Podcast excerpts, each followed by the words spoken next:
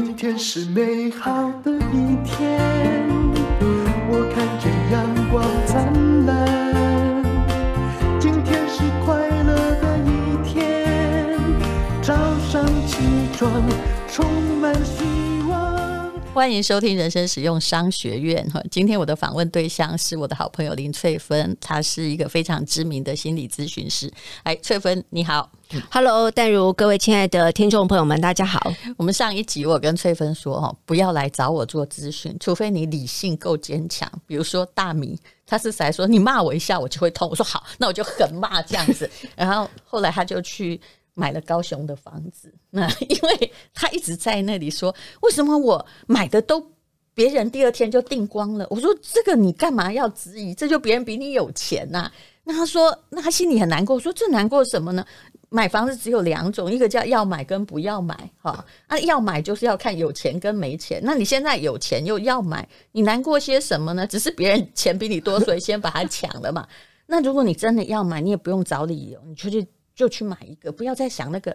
你知道，人生最怕决策混乱，又要想说以后会不会涨？我不知道哦。我可以跟你讲，因为通膨之后，万一通膨没来，房地产是可以破灭的。我不骗你，但只是我们未来的通膨不易破灭，是因为在商学院我讲了很多，就是有人继续印钞票，所以它还在可能被堆高，跟以前的通膨后土地的破灭其实不太一样。好，大家都在观察。诶，他后来第二天哈。我就说，你真的别再演内心戏，这不是失恋，这是你买不到房子而你想买，那你第二天就奋发图强。他就是第二天哦，约了十个中介去把他高雄老家附近的房子看一看，他真的马上做决定，所以他是来就希望你一棒把他啪，就是这样。嗯嗯嗯，那这样我骂人也是有道理，有有有。可是因为他理性坚强，他没有错乱呢。不过黄大米啊。你说大米的这个状况啊，我觉得他是一个比较优柔犹豫，怕有不好的后果。是，所以当你把他从那个焦虑、犹豫的状况解脱出来，所以你那一骂有用。你不觉得我只是那种，我就是一个张飞型的人啊，就好像你当时也不知道自己能不能写书，说你一定可以，你真的可以。而且我第二天马上把他带去这个啊、呃，看出版社老板。我跟你讲，我在人生别人人生中常扮演这样，比如说你知道我有电商。我们的那个小编真的都是零开始的，然后有一个我叫他做某一种特殊的生意，但我自己有证照，然后他就说：“可是我不会。”我说：“没有可是，来吧，明天开始去上课，然后开始做中学。刚开始呢，前十天我不骂你，后面还是会骂人，但是。”慢慢他就上手了。对啊，所以你很适合啊。开始对自己没有信心、没有把握，你增强他的信心之后，推他一把，他就上去了。我是武将型的，嗯，我很知道我在历史中是代表，就是说现在要带大家冲锋陷阵，我会讲一个很感人的演讲，然后走吧，奋斗吧。但是至于你在战场中会不会退缩，就不关我的事情。那但是有那个自我驱动力的人，他就会跟上来。嗯。所以我最讨厌人家跟我说，可是我不会，啊不会你就回家啊。我 我其实是一个很没耐性的人。好，我我必须跟你说，呃，我上次跟你讲说，我都是辅导别人都失败的。显然呢，你们大家绝对不要小看心理师的专业。当然，我也看过有失败的，就是你一开口就知道说怎么样，现在正在按照那个心理课本课本课本所教的，想要来引导我，对不对？对不对？也有这种的，嗯、所以。心理师本身有历练，还是还有言语的训练也是很重要。我以前啊，嗯，我把这个故事模糊一下好了。我大学毕业之后有一阵子在外面租房子，那我那时候就遇到一个朋友，他精神状况不好，就因为失恋。然后我其实那时候我自己内心，我那时候还嫩，所以我还有遇到打击。那我就想说，那我来帮忙你。你好歹，比如说你现在正在念研究所或什么，你好歹总得毕业吧？那也许我每天叫你起床，你就会乖乖的做，就是因为你家里的人已经不理你了。结果有一天晚上哦，他就看到他眼睛睛的看着我，我说你干嘛？我说我看你睡得这么熟，真想把你掐死。我看，从那一刻起我就知道说，哎呦，好可怕哦！啊、uh。我帮你怎么会？你把我当敌人呢？这是我很不解的一件事。哎、嗯，这你可以解释吧？哦，可以，可以。这个的话，哈，好像觉得一点都不惊讶。我会不会惊讶？因为呃，当他发现说对淡如来说，这么容易的事，这么容易睡得好的事，而对他而言是那么困难、那么艰难的事，他怎么睡都睡不着的时候，他就会觉得为什么你可以这样呢，而我不可以？会有一种愤怒跑出来，会气。可是我是帮你的人，对对对对，不要跟你拖起来一起住哎，在这里结果害我可能被谋杀。所以我之后就逃走了。对对，你你下的判断是对的，因为有可能他起来之后看到你说，你怎么可以睡得这么好？你怎么能够睡得这么沉？然后为什么我不行？当那个愤怒起来的时候，也许他有时候会在那个那个状态下突然理智断线，所以我跑掉是对，对对是对的。我辅导别人都是失败的。那还有一个朋友，我不说了。其实呃。就是说我鼓励人家当作家的人很多啦，那那这个人我觉得他写的不错，他每一次为了帮他出书打书，我也都帮忙他。可是有一天我竟然发现他在他的书里面主要骂的那个人就是我，因为很清楚。后来我在想说，哎，你这个有没有搞错啊？我那么努力的在对你在打书，结果哎，你要来我节目打书，那本书是拿来骂我的，你到底？可是就有这种人，后来我知道他有很深的忧郁症，我是没有跟他计较。嗯、可是我从此好怕他，也不敢再鼓励他。原来他暗暗的把你当成某种比较的对象，意思就是说你的观念很迂腐啊什么。其实迂不迂腐我自己知道，但你不需要拿这个，你攻击我也不会有人因为这样去买你的书啊。嗯，我在想他可能内心啊一直很羡羡慕你，向往你。但是当他自己达不成的时候，嗯、那个挫折或者是说那个呃负向的语言，因为有时候我觉得我们的内心深处哈可能会有不同的声音在，嗯、呃，一个声音是哎呀你做什么都做不好啦，可是另外一个声音就是说你看人家可以做的那么好，那其实他一定是有什么呃其他的因素让帮助他变得。好的，嗯，所以也许他就会看不到你的努力跟你付出的部分，嗯、而一直去看到说，呃，你凭什么可以这样子？你凭什么？因为我自己在做心理咨商，有时候也常会听到，越越亲近或者人家帮你反而危险，所以我后来不敢。只只要他说他有问题，我就你不要找我，拜托你找专业的，嗯，因为他可能就会觉得，呃，你对他的一个呃。帮助他引导他去看某一些事情的时候，那他就会觉得你不了解他的辛苦，你也不了解说他不是像你这么幸运，然后你不了解他其实遇到的困难有多大，然后你不了解他其实遇到的阻碍有多强，你不了解，所以他有些时候反而会。你给他太正向的，他反而会觉得你不了解他的苦，你不了解他走过的路，而且反而会觉得生气。他也遇过，刚开始很高兴的，按照你慢慢辅导他，他在那个路上，你觉得他有进步，突然有一天半夜里，他返回来说：“你就是你，你害我的，对不对？”呃，有时候的确会遇到没被反咬过吗？应该也有也会有，也会有，就是你做的所有善意都被他完全曲解，这样，嗯。嗯我觉得这样也是会有的耶，因为譬如说，嗯，其实，在做心理咨商过程中，难免也会遇到这样的状况啦。就是说，你你完全按照他希望的去做，就譬如说，他觉得他现在压力很大，要怎么去疏解压力？那我是不是就按照他的呃引导去帮他疏解压力？然后他可能会觉得，哎，我现在人际关系遇到很多瓶颈，那我当然要了解你的人际关系。可是做完智商之后，他就会觉得说，你都没有帮到我，你。你做的都是没有用的，然后有的会攻击什么精神科医师或心理师，说其实你只是为了要赚我的钱而已，对不对？对，他会怀疑你的诚意，是他会感觉到说，今天你其实试探你是不是他真心想帮他。我现在要死喽，我现在在那个金门大桥上面，你要不要来救我？那我就觉得这个已经到有操控的东西在里头的了，他用生命来操控我。你们有遇过吗？有有有，看那个什么苏讯会或秋。呃，那个什么，就是他们的书都有写过。我觉得难免会遇到，难免会遇到。我举个简单的例子来说，譬如说，我已经智商到呃了解说，哎，你最近的状况如何？然后跟他讨论他最近的生活各方面。那到最后已经要结结尾了，已经今天的智商要结束。哎，他这时候抛一个议题给我，他就说有件事我没有跟你讲。我说什么事情？你说。然后他就说。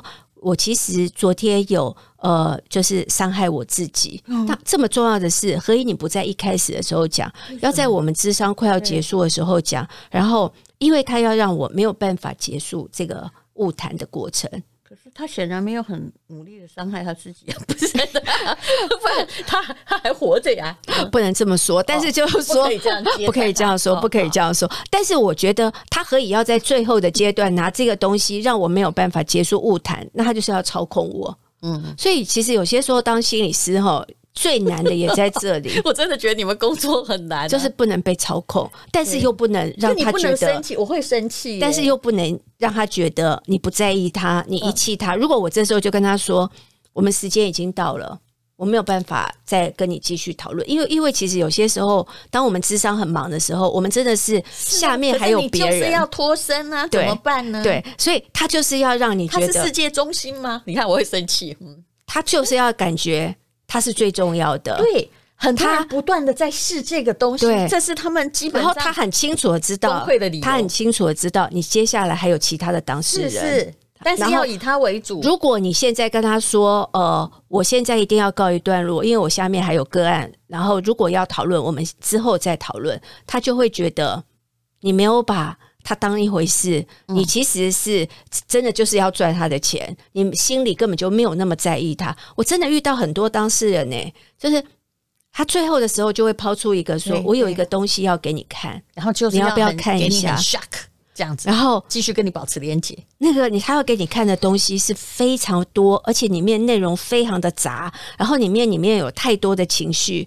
那我通常都会说，我知道这个很重要。那但因为我们今天已经智商结束了，我没有办法在一个结束的阶段去开启另外一个新的一个议题。因为万一我没有结束那个新的议题，是是没有去把它处理好，我会有一点担心。所以，我们可不可以就还是今天我在这里？那你这要给我看的东西，我利用我。之后，智商完的时间，我慢慢的消化，慢慢的看。你给我一点时间，好好的看。嗯、你下次来咨商的时候，我再跟你讨论。哎，你的语气都没变呢，就这样。对，我不太会变。这就是你可以当心理咨询师的原因吗？因为的确，他们很多时候要操控你，而且会惹你生气，也是一种操控。对，是一种操控。就跟很多酸民一样，我都想说，你这么无聊，在我这边留这么多话来攻击，什么意思？我也不认识你，你觉得我真的会受伤吗？可是他就是一而再再而三，酸明就是要让你生气呀，所以其实谋杀他是最好的嘛，就是直接把他删掉，不要回话，对不对？嗯，所以有时候你就要了解说，这个人做这件事情，他背后的意图跟动机是什么？那如果他要操控我，我就不能被操控，嗯、因为一旦我被操控了，我就很危险。我那我告诉你，我就要不断的被操控。我其实后来哈，就本来有一些困扰，我就会自己去书中找解答嘛。他们就说。这也是翠芬教我的，就是说这个人呐、啊，你就跟他有一个人，如果一直他从不放弃操控你，你就要切断连接，就是跟他讲我没看到，我没看到，而不是说去回答他的问题哟。哦，有一种类型的人，你真的不能回答。嗯，像之前呢、啊，我记得淡如有遇过这样的人，嗯，他们有一些妄想性的东西，妄想的，他会在他的世界里面想象，呃，淡如。呃，是也是对我有好感的。有有有人给我发警告逃妻啊，说我跟刘德华一起逃了。对、啊，本来嫁给他的哦。我真的觉得你千万不要问他说不好意思，这证据哪里来呀、啊？对，就要要走。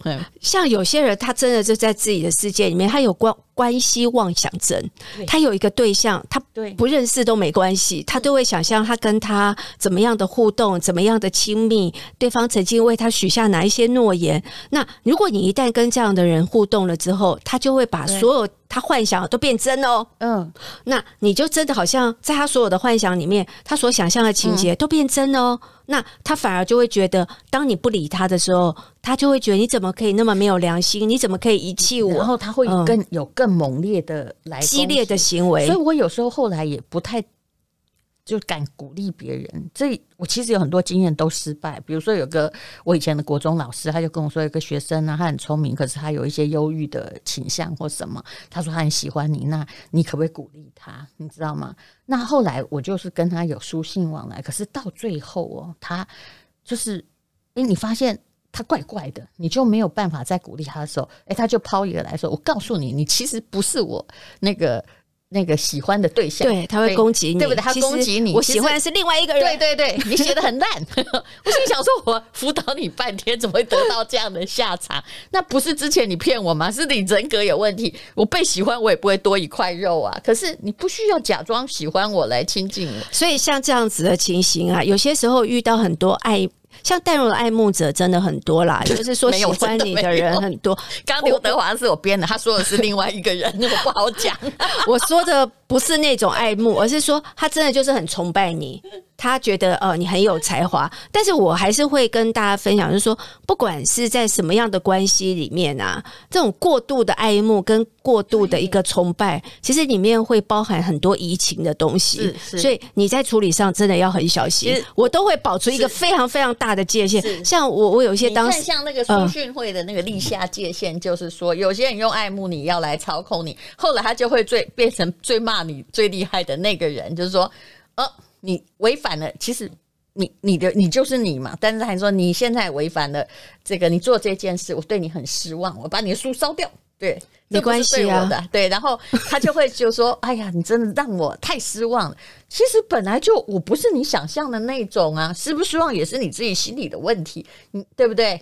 所以有时候我我会觉得啦，就算他对我失望，其实有些时候真的在做智商会遇到这样的状况，他觉得好像你都帮不了我，对对对，嗯，你都没有用。嗯，那其实我要很清楚的知道，我帮得了你还是帮不了你。我其实心里要自我肯定，我很清楚的知道我在为你做的是什么。所以有些时候我真的觉得啦。嗯即使连心理师哦，即使连我们，其实也很长很长。大家不要觉得这很少见。其实，在做心理治疗的过程中啊，因因为他们刚好就是有他们自己的心理的议题，所以在这个时候，我可以理解你，我可以呃进入你的世界里面去同理你，然后帮助你找到那个疗愈的路径，或者是说改变你人生，或是做一些调整的路径。但是我还是不是你，对，我也不是你的呃。就是我可以成为你的支持系统，就无论如何，嗯，我都不是你，不要把你对人生的失望投射在我身上。对，我不要被投射，对，没错。然后你你很多东西最后你都会回馈到我身上。其实这就是我们在心理智商说的移情，就是你在现实世界里面你会遇到的状况，最后心理师跟这个当事人也会遇到同样的。譬如说，他常常在人际互动的过程中，一开始对对方觉得啊、呃，我觉得我很。仰慕你，我觉得你是最厉害的。然后你跟他互动一段时间，他就会觉得我对你失望透顶了。你根本就不是我想的那样，你是世界上最烂的人。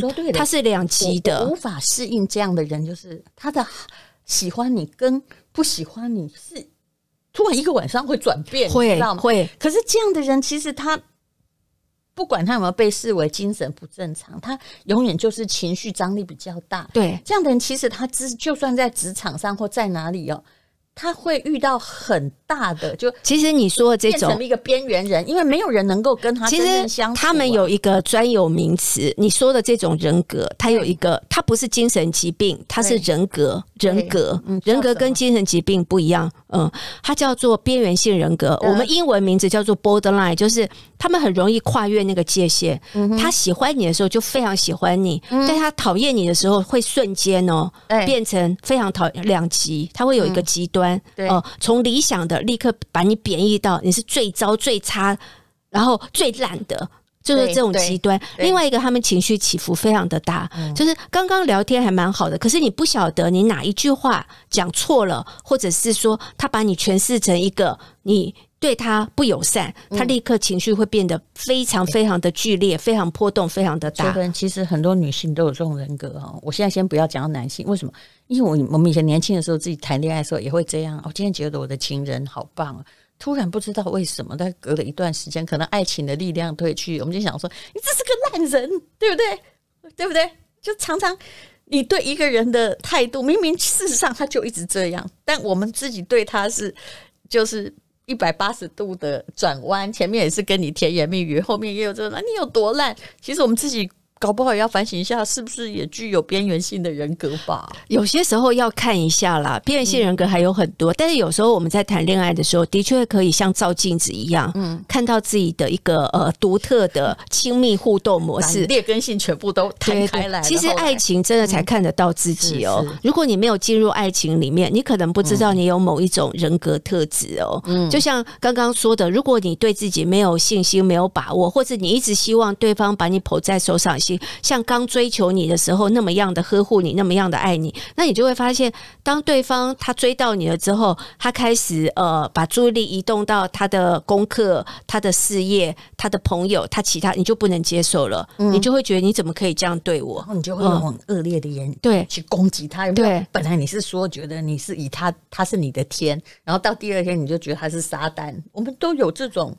那个可能性哦，对啊，但是我觉得，如果只是说感觉到对对方的注意力转移，我觉得很难受，然后我去攻击他一下，然后感觉到说我否定他，也比较可以肯定我自己的价值，这当然是一种啦。嗯，所以有时候我们在做感情这，因为我自己感情智商也真的做蛮多的，我就会发现，在爱情里面哈，最能够看到自己内在最深层的渴望、跟匮乏、跟不足、跟。黑洞，而且，嗯，我后来看到的是，如果你二三十岁这样也就算了，有些人搞一辈子，哎，因为他气死的还这样，啊，对对对，所以你人生的幸福全部都是你自己把它撕裂的，遇到一个不幸福，两个不幸福，三个不幸福，对不对？人哪有那么衰？除非你自己一直在塑造自己的不幸，因为有时候有些人呢，啊，他会呃。譬如说，像有些人会觉得，为什么他老是遇到同样类型对他不好的情人，嗯、对他很恶劣的情人，其实是被他自己说出来的。对，因为譬如说，人家本来对你很好，嗯，然后呢，他却不去呃感谢别人的好，嗯、不去珍惜别人的好，嗯、他就说，呃，你这样不会久的啦。你过几天，你根本你过一段时间，你根本就会呃对我不耐烦呐、啊。那不断的被讲，不断的被讲，就我，我就会感觉到说，嗯、我对你做的你都没有看到，那我就不要对你好啦，我对你坏好啦，那不就是你自己说出来的、啊？我我我也会不耐烦成这个样子，就说哦，你自己找到哦，我要对你坏哦。就好像上次上一集我就说那个律师学妹遇到，我帮你什么都解决好了，结果你来恨我，因为你现在失去恨的人了。嗯嗯，所以有时候你真的会发现心。心理的议题啊，它很复杂哎、欸，是呃，像有些时候你真的会不理解，说，哎、欸，他何以会做这样的选择？嗯、我我随便举个小例子就好，就譬如说。呃，像你刚刚有说的那个案例当中，我也有遇过另外一种，就譬如说他的呃先生也是家暴的，然后他原来没有，他会觉得我原来没有工作，所以我不能离开这段感情。嗯、那大家就会很努力去帮他，让他有生存的能力，让他找到工作，让他可以去离开这个不幸福的爱情啊。可是当你很努力的协助他之后，哎，最后他最后会选择说不行，我我还是要回到。你你没有我离婚了，嗯，他没有离婚，他会回到他原来的感情中。他说他继续想要改变那一个对他家暴的人，对，他还是会回去。那你就会觉得你证明自己的无能为力。你当时不是讲说，因为你没有工作，你没有能力，所以你不能离开吗？其实你要知道，很多人在跟你讲很多话的时候，我做心理咨商越久，我越会听这些话的背后有他需要的呃。就是他需要满足的地方是不一样，他其实是需要你同情他、关怀他，而不是真的要你去帮助他离开那个呃让他觉得受尽伤害的婚姻。是，但是那如果我们不了解去帮他，最后他就会觉得我没有要走啊。可是他会把你，你不要勉强我，你知道吗？你是当倾听者，他会把你对把你扯进去，对他就会觉得。所以我觉得我们有些时候倾听就好了，可倾听者会很很烦，因为你怎么 repeat and repeat 二十年啦，对不对？悲剧不要讲那么久嘛，嗯，但他就是要他不想改变，他想要被关怀，他没有要改变，重点是在他只想被关怀。感谢有张老师。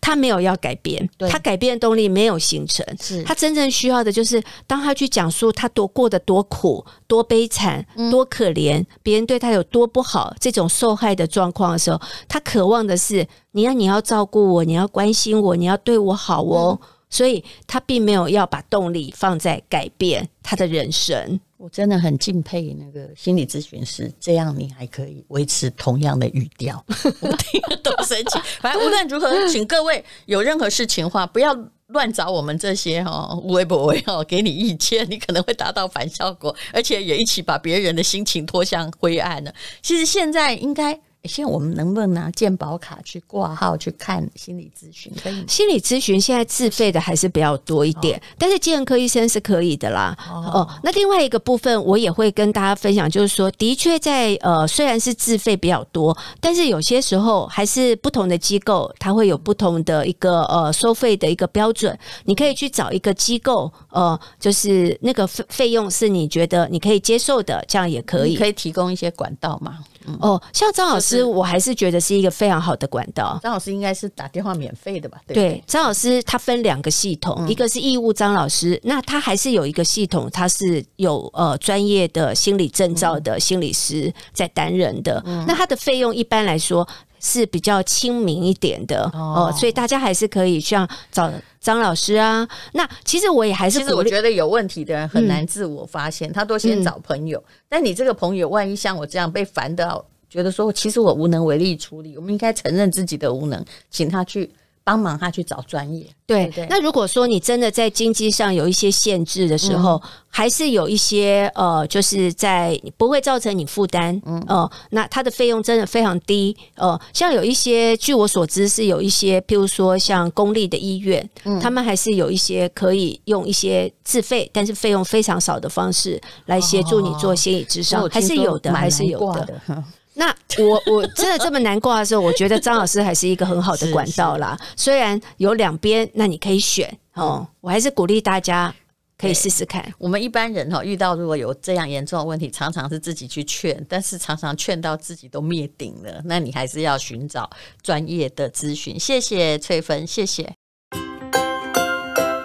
亲爱的朋友。这是广告，人生实用商学院的广告，自己的广告来喽。这是他的第一次课程。富有是一种能力，坚持是一种选择。其实不会理财，就算你嫁到了好安，娶到好老婆，拥有一个好工作，一生没有依靠。这是一个从小孩到退休人士都可以上的理财课。如果你觉得自己真的没有概念，或者是不管做什么怎么都会损失比获得多呢？那么就像盖房子一样，把地桩打好最重要。